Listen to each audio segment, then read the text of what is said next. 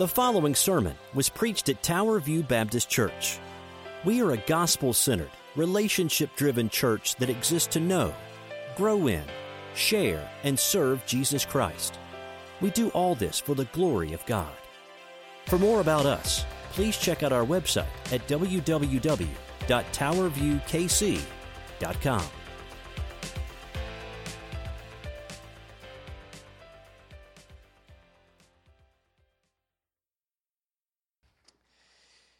invite your attention this morning to Romans chapter 6. Romans chapter 6 will be in verses 1 through 14. The slide says 13, but we will be verses 1 through 13. I appreciate you all giving me a Sunday off and, and able to worship with you last Sunday. I hope you appreciated, if you were here last week, the ministry of John Mark Clifton, a uh, great mentor of mine, uh, very long tenured history. Uh, many of you have asked, if I miss a sermon, where can I get, where can I hear a sermon? We always have CDs right outside the door in our information rack. You can also go to towerviewkc.com, and our sermons are right there on the main page. You can always check that out.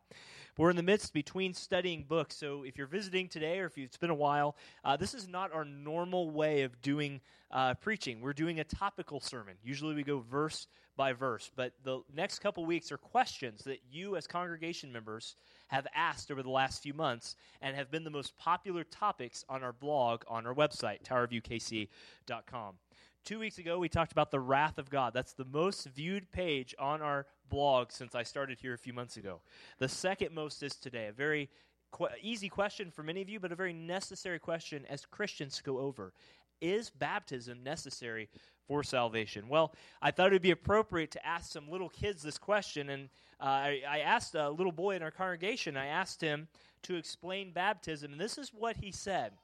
He said, It's when the preacher holds you underwater and you think more about Jesus than you ever have.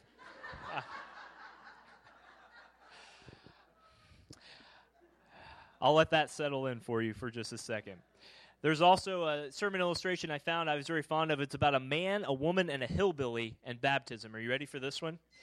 They were scheduled to be baptized, and the man was baptized first. And when he came out of the water, he said, The Lord is my shepherd, I shall not want. The congregation said, Amen. And the woman was baptized. She came out of the water and said, I can do all things through Christ who strengthens me. And the congregation said, Amen. And it was the hillbilly's turn, and he didn't know much about the Bible, so when he came out of the water, he yelled, Merry Christmas to all, and to all a good night. Uh, you know, baptism is all across the board, isn't it? People have different views of baptism. Uh, we're Baptists. That kind of comes with our name, doesn't it? You know, like the Mormons, our Mormon friends up the road with their big cathedral. I got to tour that before they closed it off to only Mormons, and they believe you can baptize for the dead. Many of you know that. Uh, a lot of World War II people uh, have been baptized for the dead, so to speak. Some people have to be baptized multiple times. They believe that being baptized multiple times makes them closer to Jesus and closer to heaven. On the flip side, there are some that say, forget baptism. I don't need that. That's not for me. Uh, I don't need to be baptized at all. But what does the Bible say? Let's start in Matthew 28, very familiar verse. Matthew 28, 19. Jesus' last words uh, to the disciples, uh, so to speak, but he said, Therefore go and make disciples of all nations, not just of our ethnicity, not just of our socioeconomic class, but all peoples, all language groups, baptizing them in the name of the Father and of the Son and of the Holy Spirit. So Jesus himself, his last words were to be baptized. And if you're a Christian, there will be never be anything that Jesus calls you to easier than baptism. Why? Because baptism, when we go under the water and rise up, it shows that Jesus died and rose for us. Our old self has died with Christ, and our new self has been raised with Christ. Baptism, in essence, is saying, Jesus is my God. He died on the cross for me, was buried, rose from death, and my faith is in him, and my salvation only is in him. But you say, Pastor, you haven't answered the big question Is it necessary, baptism, for salvation? That's something we'll look at today. And also, why, if I'm a Christian, why should I be baptized? Why is it important for me as a Christian to be baptized? Or if I have been baptized, why is it important for me to think on that baptism? And why do we practice a certain type of baptism as Baptists? Maybe you've had that question before. Matt, you hit on some of this in your opening uh, when you talked. Here's the big idea today. I think you'll find it very easy to follow. Pastors don't save, churches don't save, baptism doesn't save. Do you know the only one who can save? His name is Jesus Christ. That's right. Baptism is just getting wet if Jesus isn't involved. You ever thought about it that way? Baptism is a big deal. It's going public and saying, I am part of Team Jesus. I am part of the body of Christ. And baptism, even more seriously, is the initial boundary or passport into the church. It's a part of becoming a church member. So we're going to do three things today. And you're going to say, Darren, this is not your normal order of things. You are absolutely right. We are going to debunk in the first point is baptism necessary for salvation? We're going to see that baptism is distinct, it's different, it's set apart from saving faith. That's the first point. Then we're going to look at seven implications of baptism. Seven. And then some practical matters. Why do we do it this way? And you'll see that up on the screen. Why do we do it this certain way as Baptists? We'll get there. And so Romans 6, we'll look at in, in the second point. We don't usually do that, but it, you need to see some other things first. So, in honor of God's word, if you're able this morning, would you join me in standing? We're going to read Romans 6, verses 1 through 14 today. Be reading out of the English Standard Version. Many of you like to know that because sometimes I flip flop between a couple. And we'll read God's word today. Does baptism save?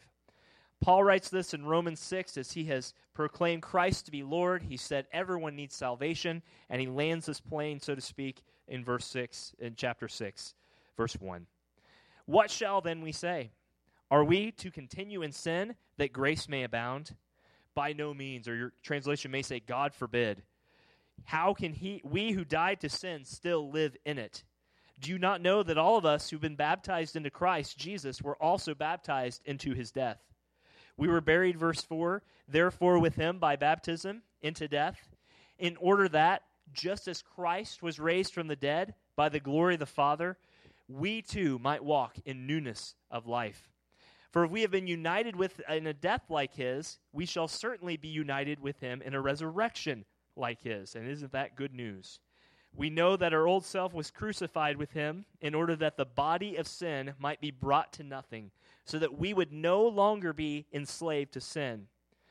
For one has died, has been set free from sin. Now, verse 8 if we have died with Christ, we believe also that we will live with him. We know that Christ, being raised from the dead, will never die again. For death no longer has dominion or mastery over him. For the death he died, he died to sin once for all, but the life he lives, he lives to God.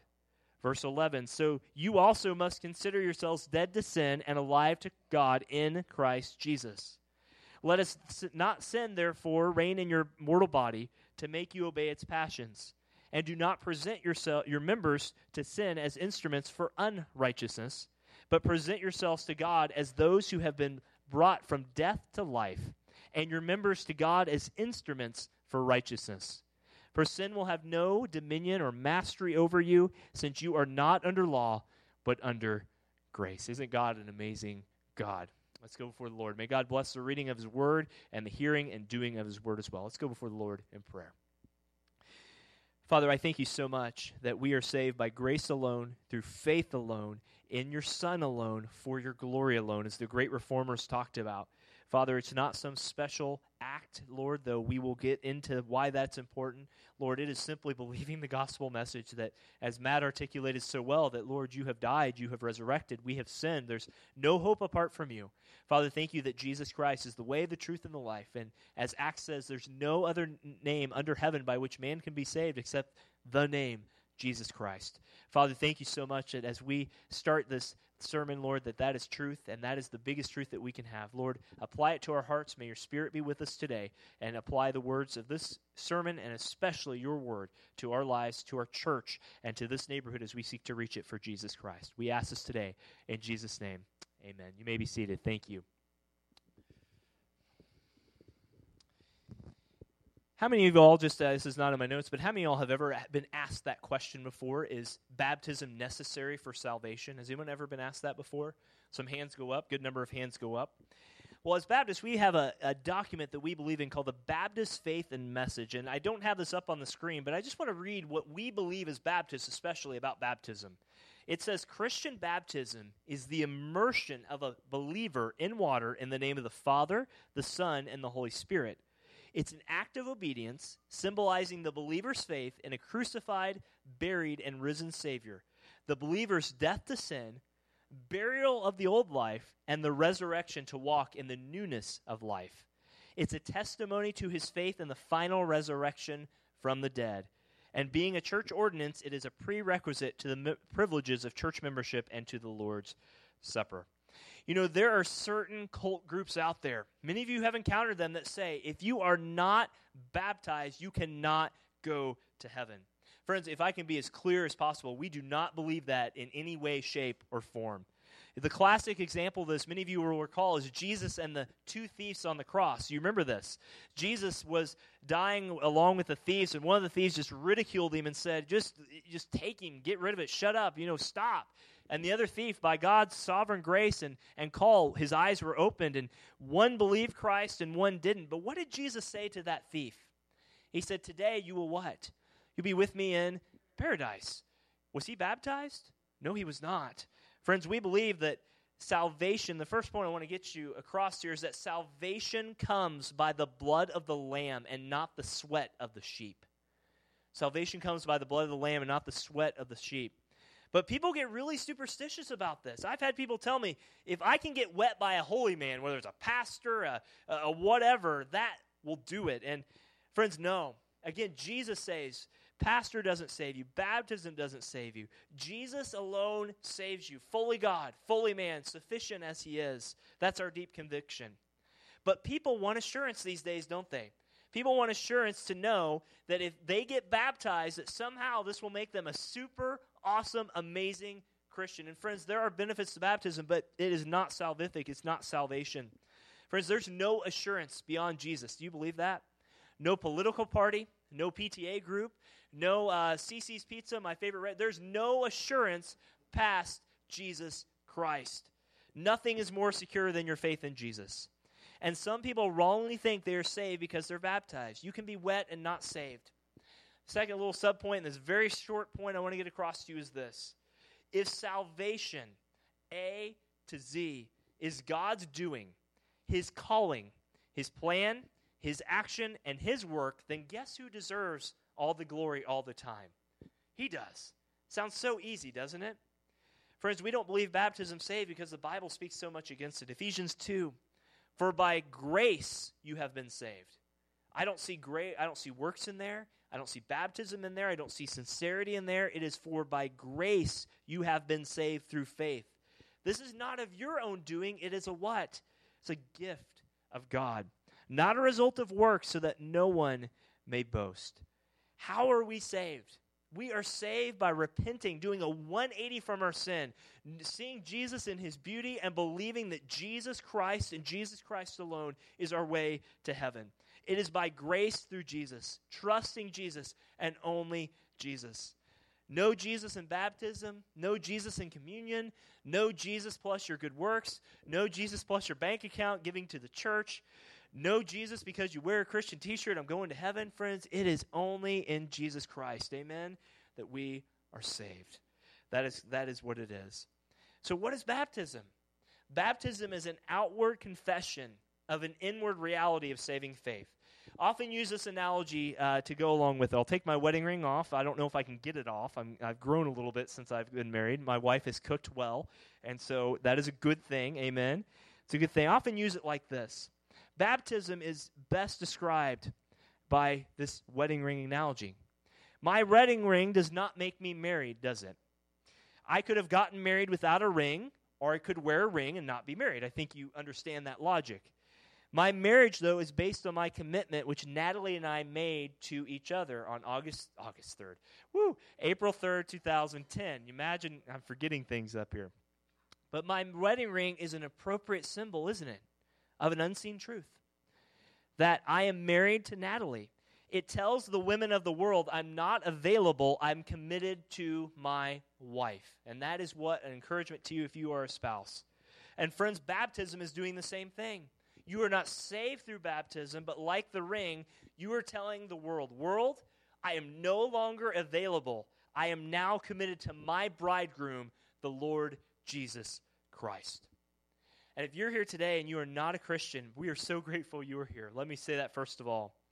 But the Bible teaches that nothing apart from faith in Christ will ever save you. This is a great truth, and there's no other action. It is by faith alone. If you don't know God, baptism won't save you. We can dump water on you all day, but unless God has converted your heart by the power of the Spirit, there's nothing you can do. The Bible says, For all have sinned and fall short of the glory of God, and we have separated ourselves from the Lord. And it's only through Him, by Him, to Him, in Him, whatever preposition you can throw at it, that we are saved in Christ. But if you're a Christian here today and you say, Darren, it's been years since I was baptized, why is this important to me? Friends, that is the time when God claims a special ownership with you. You have kissed the world goodbye, not by being saved by baptism, but by publicly declaring that your life has been set apart. We are born once, and so we're baptized once. But just as we eat repeatedly, we also, through baptism, have the privilege of taking the Lord's Supper. Next week, we'll do the Lord's Supper here, second Sunday of every month. But the scriptures are clear. They never show baptism causes conversion. Someone will come up and say, Well, Pastor, doesn't it say in Acts they, they, they got saved and then they got baptized right away? Yes, they did. But, friends, baptism is never put in the equation of anything across the New Testament or the Bible for salvation. It's only through Jesus Christ. I hope that's clear today. That's what we believe. Friends, that's where we stand up. But I guarantee you, even on this issue, even on this issue, you will not win friends and influence people. If you know that old book, you might lose friends and might not influence people by standing on the fact that it is Christ alone that saves us for all things. So that's the first easy point. Boy, we're trucking through this, aren't we? For those of you who've been around my sermons, man, we're making good time. But let's go to the second point. And your laugh agrees with that. Amen. Seven implications to consider. I want to go through these with you quickly. I hope you have your Bibles open to Romans chapter 6. Friends, it's clear the baptism doesn't save. I don't need to harp on that because the scripture is so abundantly clear. I could have brought in many, many verses, but I want you to know that that's where we stand. Seven implications of, about baptism. Look back at Romans 6 1. Paul says, What shall we say then? Are we to continue in sin that grace may abound? By no means, or God forbid the thought. How can we who died to sin still live in it? First thing I want you to see is that baptism in these verses, all the way through, signifies that we are now identified with the man of life, that's Christ, and not the man of death. Friends, the context of Romans 6 is proper to understand this. In Romans 5, Christ is our substitute. He took our place. We deserve God's wrath. Christ took our place. But in Romans 6, we see Christ as our representative. For the man named Adam flows to sin, death to all men comes out. But when we trust the man, Christ Jesus, who is fully God, we receive God's free gift of justification. We are set apart legally. When God sees us, he sees Christ. We have righteousness, we have life, and we have grace through that life. Friends, I am so grateful that we are not any more longer attached to the man Adam. We are attached to Christ, and that is what baptism symbolizes. And therefore, Romans 5 paves the way for Romans 6. And this is why baptism is so radical. We take it for granted here in the States, but I, if you've been overseas on a mission trip before or served or know a missionary, you know that in countries where the gospel is not welcome, to be publicly identified as a Christian through baptism can cost you job, can cost you family, can cost you socioeconomic quite frankly, it can sometimes cost you your life. Because what are you doing? You are identifying that it is no longer anything else but Jesus Christ. Friends, it is a radical and bold declaration when you are baptized that Jesus is yours and you don't care what people think about it. You just care about what he has done for you. Baptism testifies to our new identity. We are now identified with this man of life who is Jesus Christ. And the second point I want to bring at you today is simply this Baptism means we can no longer continue delighting in sin because we are now dead to sin. You know, the, the smart thinker will come up and say, Well, Darren, does that mean you're perfect? Does that mean you can have perfection? Does that mean that you'll never sin this side of heaven anymore? If you were here through our Philippians study, you know that Paul debunked that in Philippians chapter 3. Paul says here, he, he raises three questions. Whether they're real or hypothetical, we don't know. But he says, where sin abound, grace abounded all the more. And he recognizes that more sin, people will say, means more grace. Some people will take this thing, baptism, new life in Christ, and say, Look at me. I got my card. I got my get out of hell free card. I got my injection of Jesus. I, I did all those things, Pastor. Now I'm just going to go live it up like the prodigal son and go do their own thing. Friends, but I'm grateful to know that what happens in Vegas doesn't stay in Vegas, so to speak, in God's eyes. Do you ever think about that? God sees all, He knows all, and He, he knows exactly where you are. So, what's Paul's response? He says, Do you live that life? No, certainly not. How shall we who died to sin live any longer in it? Friends, the gospel does not empower us to sin, it should execute sin in our lives. The old me loves sin, but the new me hates sin. It fights against it. Once I was alive to sin, but now I am dead to sin. And baptism is a declaration of a new allegiance. A flag flies differently in your life, not because it saves you, but because you have publicly identified yourself with Jesus Christ. Jesus is now your passion, Jesus is now your life. Those are the first two. What about number 3? Look at verses look at verse 3 with me again. I told you to be quick little points here. But Paul says, "Do you not know that all of us who've been baptized into Christ have also been baptized into his death?" Third point is this Baptism most clearly identifies with Christ in his death. That's very obvious, straightforward from the text, but I think there's some things we can draw out of this as well. First off, Paul says that the blessings of baptism are that we identify with the man, the God man who gave his life for us. Friends, there can be no greater thing that we have that we know Jesus Christ. There's a knowledge component to this there's a doctrinal side about this is friends when a person gets baptized they, we just don't dunk anybody. We just don't throw them in the water and say hey oh, hope you swim pretty well because we're just going to throw you down. We don't do that do we? And with respect to my friends who baptize infants this is problematic for those friends. There's a knowledge component here. You have to have some knowledge of what Jesus Christ did for you in order to be baptized because Paul says here, you have been baptized into his death. Friends, if you don't understand the gospel message, you should not be baptized. We'll get there later, but I think that's one thing to take away. And you know, it also means this phrase, baptized into Christ Jesus, is also where we get partly immersion. We do not sprinkle here at this church. We believe in, in immersion. We believe that when someone is baptized, that they are to go under the water and raised up. Again, there's no special magic that happens in that transfer, uh, except it's a picture of what and a symbol of what Christ has done for you. And our immersion is an immersion into his death. Look down at verse 10. This is closely connected to verse 3.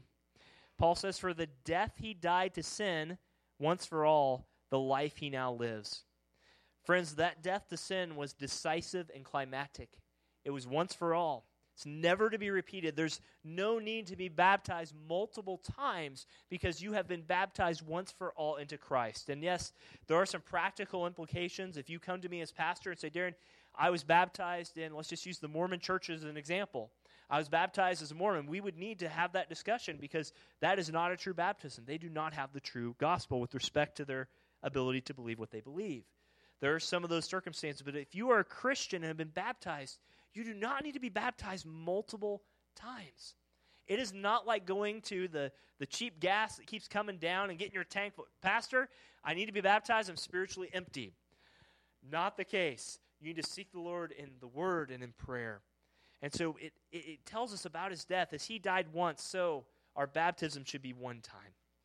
What else? Look at verses 4 and 5. Paul goes on. He says it not only identifies the death with Christ, but it also identifies the resurrected life with Christ, the resurrected life. Look back at verse 4. Paul says, you're baptized into death in order that just as Christ was raised from the dead by the glory of the Father, we too might walk in newness of life. For if we've been united with him in a death like his, we shall certainly, love that word, we shall certainly be united with him in a resurrection like his. Going down into the water, being submerged into a watery grave, beautifully depicts our death to sin and union with Christ. Just as Christ was raised by God the Father, so we are as well. That's verse 5. We should, like him, walk in newness of life. Friends, what a blessing it is. If you've seen a baptism, and, and you all mostly have, you know you should think of your baptism. Think of that time when you know for certain that Christ had saved you from your sins, and you could not wait to go in and tell people about it. That's why we do it publicly as well. We don't do it in private because it is a witness to those outside to challenge them to consider Jesus Christ. And emerging from the waters of death, I now testify and give a public witness that I have been resurrected with Christ. Do you all believe Jesus is coming back someday? Amen. Friends, this is a picture, this side of heaven, one picture of many that God gives us through baptism. Let's move on. Not only does it show a, a, symbol of being baptized into his death and, and his resurrection. But number five, look at verse six, six and 7. Baptism affirms that we are no longer enslaved to sin, for that man is now dead. Paul goes on, he says, We know that our old self was crucified with him in order that we, the bo- in order that the body of sin might be brought to nothing, so that we would no longer be enslaved to sin. For the one who has died has been set free from sin.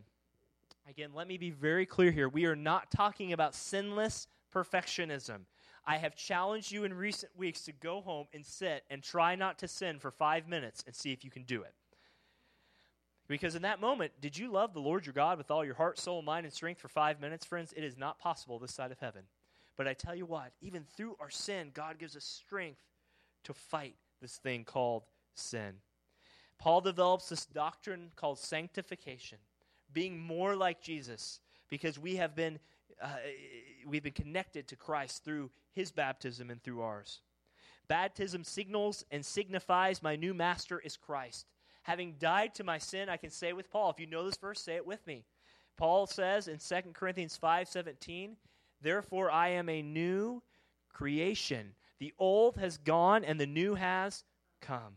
Absolutely. We are freed from sin, not by baptism, but by what Christ has done, but baptism signifies that. Baptism declares that I no longer serve sin, for that I is dead. That I is dead. It is found in Him. And friends, don't let your identity, whether you are uh, older or younger or somewhere in between, let nothing in your life be your identity. Don't let your spouse be your identity. Don't let your kids or grandkids be your identity. Don't let your identity be that you serve well in this church. Let your identity be that you know nothing among you except Jesus Christ and Him crucified. For friends, that is exactly what Paul says here. The old is gone and the new has come. Two more points. Paul says in verses 8 through 10, I'll read that quickly. He says, Now if we've died with Christ, we believe that we also will live with him. Oh, blessed assurance. What a great thing. We know that Christ, being raised from the dead, will no longer die. Death no longer has mastery or dominion over him. For the death he died to sin once for all, but the life he lives, he lives to God. Friends, I am so thankful that every time we come to this church, we do not have to re crucify Jesus Christ. Are you grateful for that? I don't know if you missed. I'm being sarcastic when I say this. We don't have any goats outside. We don't have a tent outside, and a, you know the deacon of the month has to slay the sheep and bring them to the. We don't have to do that. Praise the Lord. Amen. Friends, we are looking here in verses eight through ten that baptism provides future confidence that the life in Christ will never end. It will never end. People often say, What are we going to do in heaven, Pastor? I mean, we're going to swing on pearly gates and walk streets of gold and do all these things. You know what we're going to be doing? We're going to be mesmerized, so to speak, in, in, in that God way of just learning just a little tidbit of what God has done for us through the ages. There will never be a time you'll be bored in heaven because you'll never exhaust God. And friends, this is the confidence that we have, not through baptism, but as a symbol that baptism, just as Christ was raised, you are raised to the newness of life, and your confidence is in the gospel that He is enough united with Christ in his death, I confess in my baptism my confidence of a future resurrection. Look, we don't know, and you can debate this, I'll be quite honest with you. If you're a pre trib, mid trib, post trib, if you're a left behind series guy or over four, I, look, you figure that out. Here's what I know Jesus Christ is coming again. Jesus Christ is coming visibly. Jesus Christ is coming powerfully. Jesus Christ is coming uh, he's coming in all his glory. He's coming in all these ways. Friends, I don't know how the details work out, and honestly, I think those who say they do are a little bit off the rocker because here's the deal.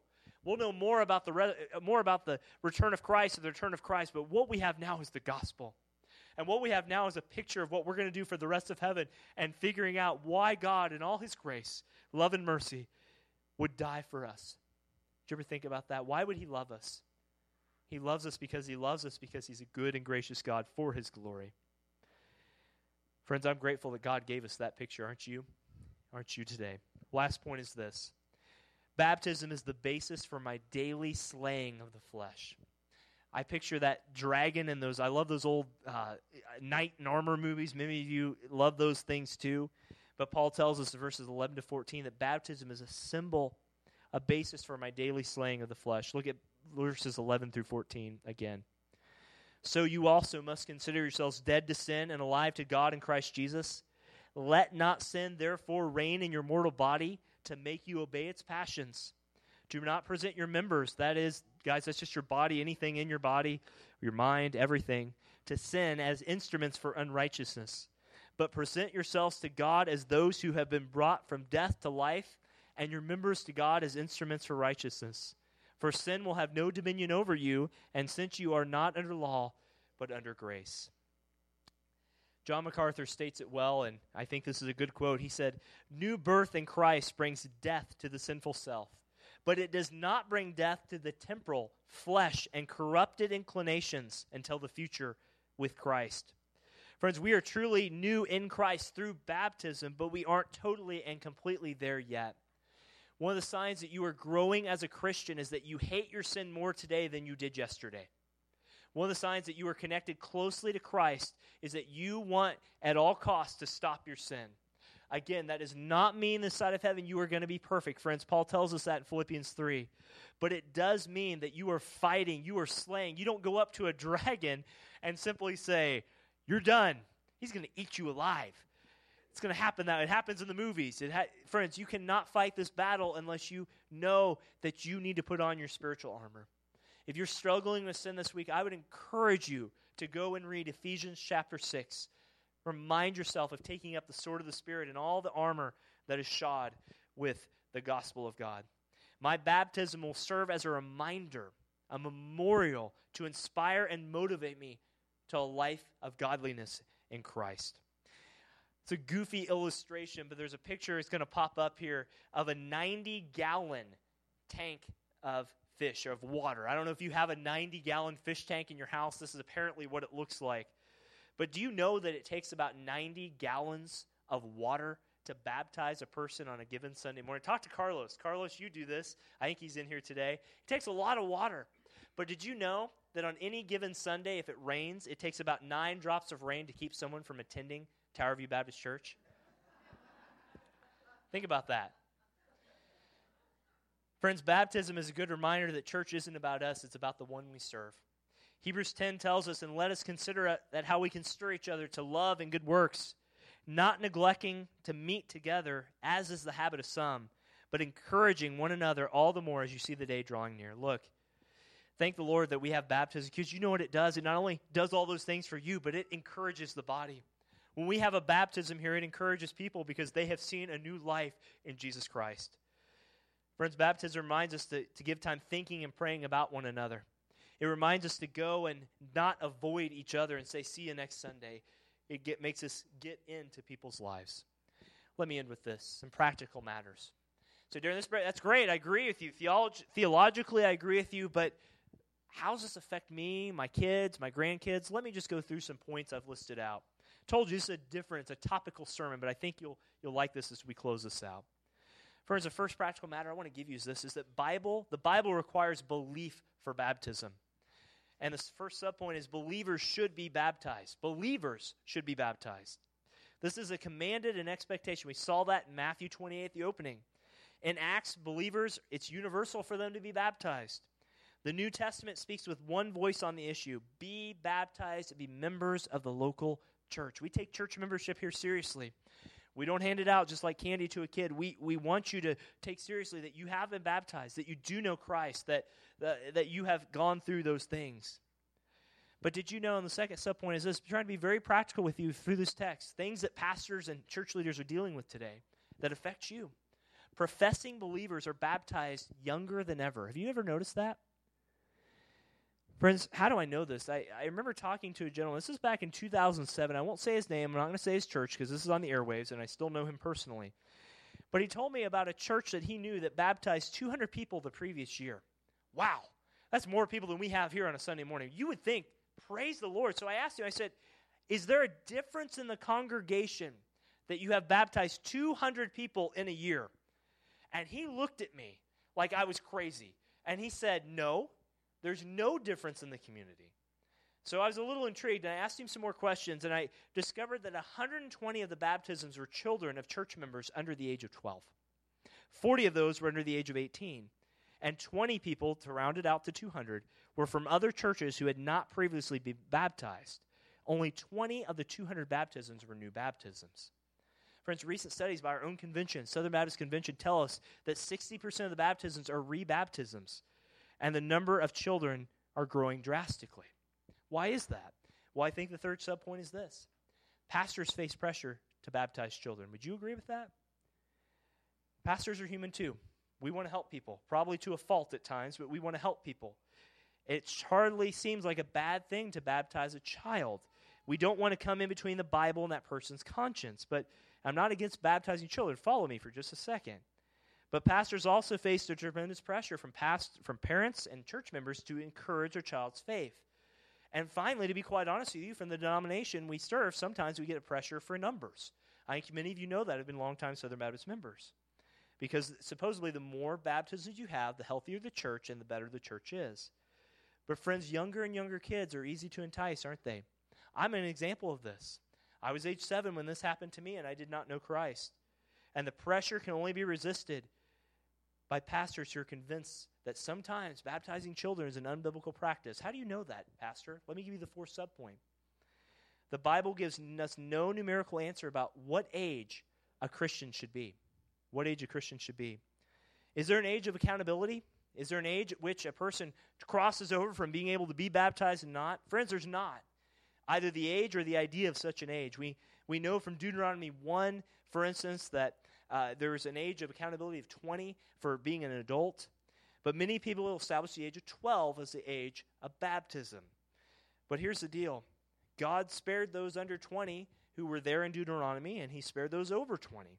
There's no direct answer except this. It's the last subpoint up there for you. No age given when baptism is required. The fundamental problem about baptizing children is often they will think they know Christ, but they don't. Friends, we all sin. There's no reason to think that God cannot save a child. How many of y'all were saved as a child? Many of you all were, right? Many of you know that God can work in your life as a child.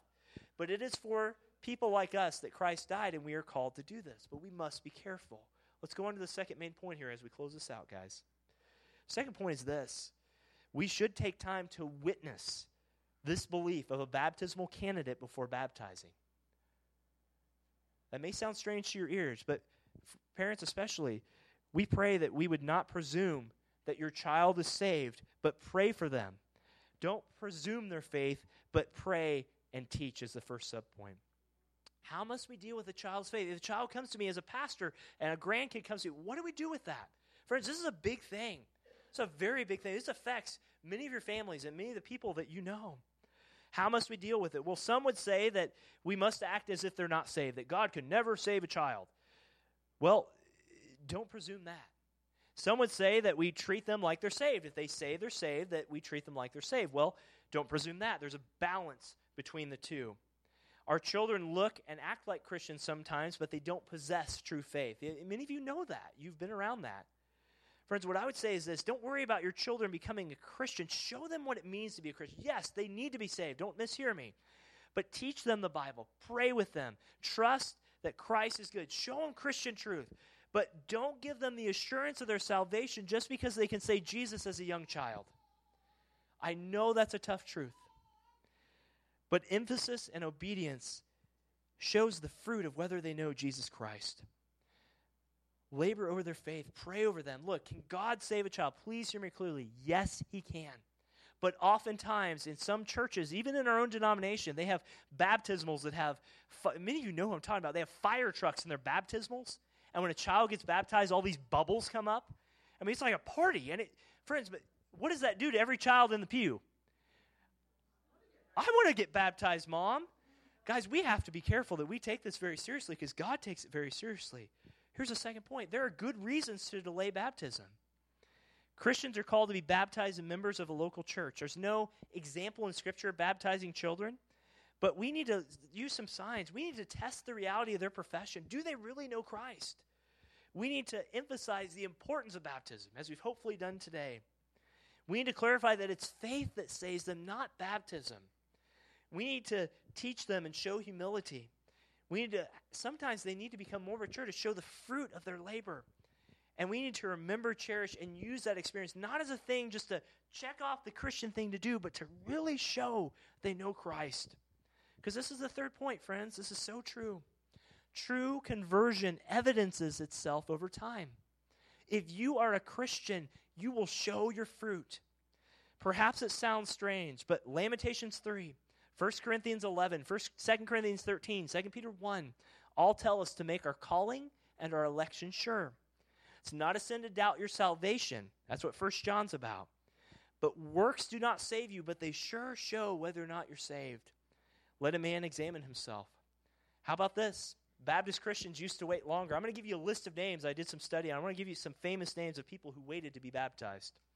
It's more of a historical point, but it's worth noting. John Gill, pastor at uh, Spurgeon's Tabernacle Church before Charles Spurgeon, 62 years, was baptized at age 19. Samuel Medley, age 22. Richard Furman, age 17. These are all great historical people. John Broadus, age 16. Charles Spurgeon, the great Baptist preacher. If you get a chance to go to the seminary library, go do it. Age 16. His son's at 18. E.Y. Mullins, age 20. W.T. Conner, age 17. Why do I bring this up? Guys, here's the last point. The family is the primary sphere of care, spiritual care for children. If you have a child that wants to be baptized, know that as a church, we take that very seriously because God takes it very seriously. But know as well that we want to make sure they're not just going through a religious rite of passage, that they truly know Christ. And you know where that starts, parents, grandparents? Where does it start? It starts at home. Yeah. Children are placed in families for a reason. If you are godly people, and you are, parents must teach their children. It's not our church's responsibility to be primary educators of the church. Baptism is part of our church's witness for the gospel. We need to be careful that as we baptize, we baptize those who know Christ. Please, please hear me clearly. Do we baptize children here? Yes. Do we take it very slowly at times? Absolutely. Why, Pastor? Because, friends, God takes it seriously, and we want to make sure, as best we know, by God's common grace, through His Spirit working in a person's life, that they know Jesus Christ. Say, Darren, that's too old school. Well, friends, here's the thing. Sometimes when you put a stamp of baptism on someone, they walk out the door and think they're saved. Then they live like a hellion for years and think they know Jesus Christ. Friends, we take baptism seriously because the gospel is serious. You, amen? Do you agree with that? I hope that makes sense. Does baptism save us? No.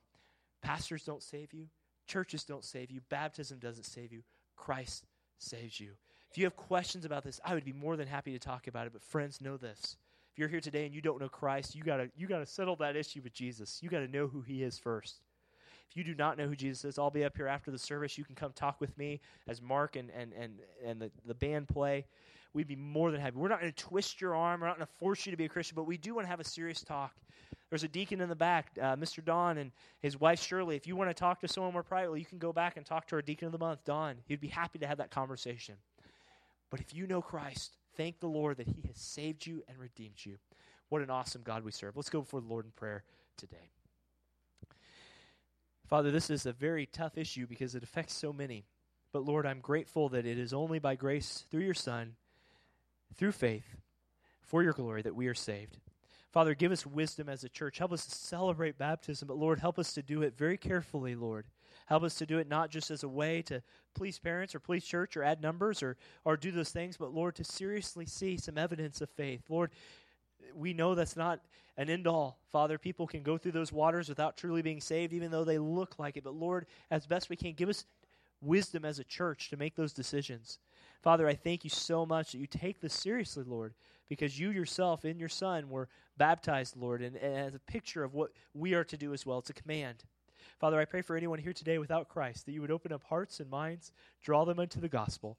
Lord, you are so good to us. Thank you for your faithfulness. Thank you for your grace. Lord, we pray all this in Jesus' name this morning. Amen.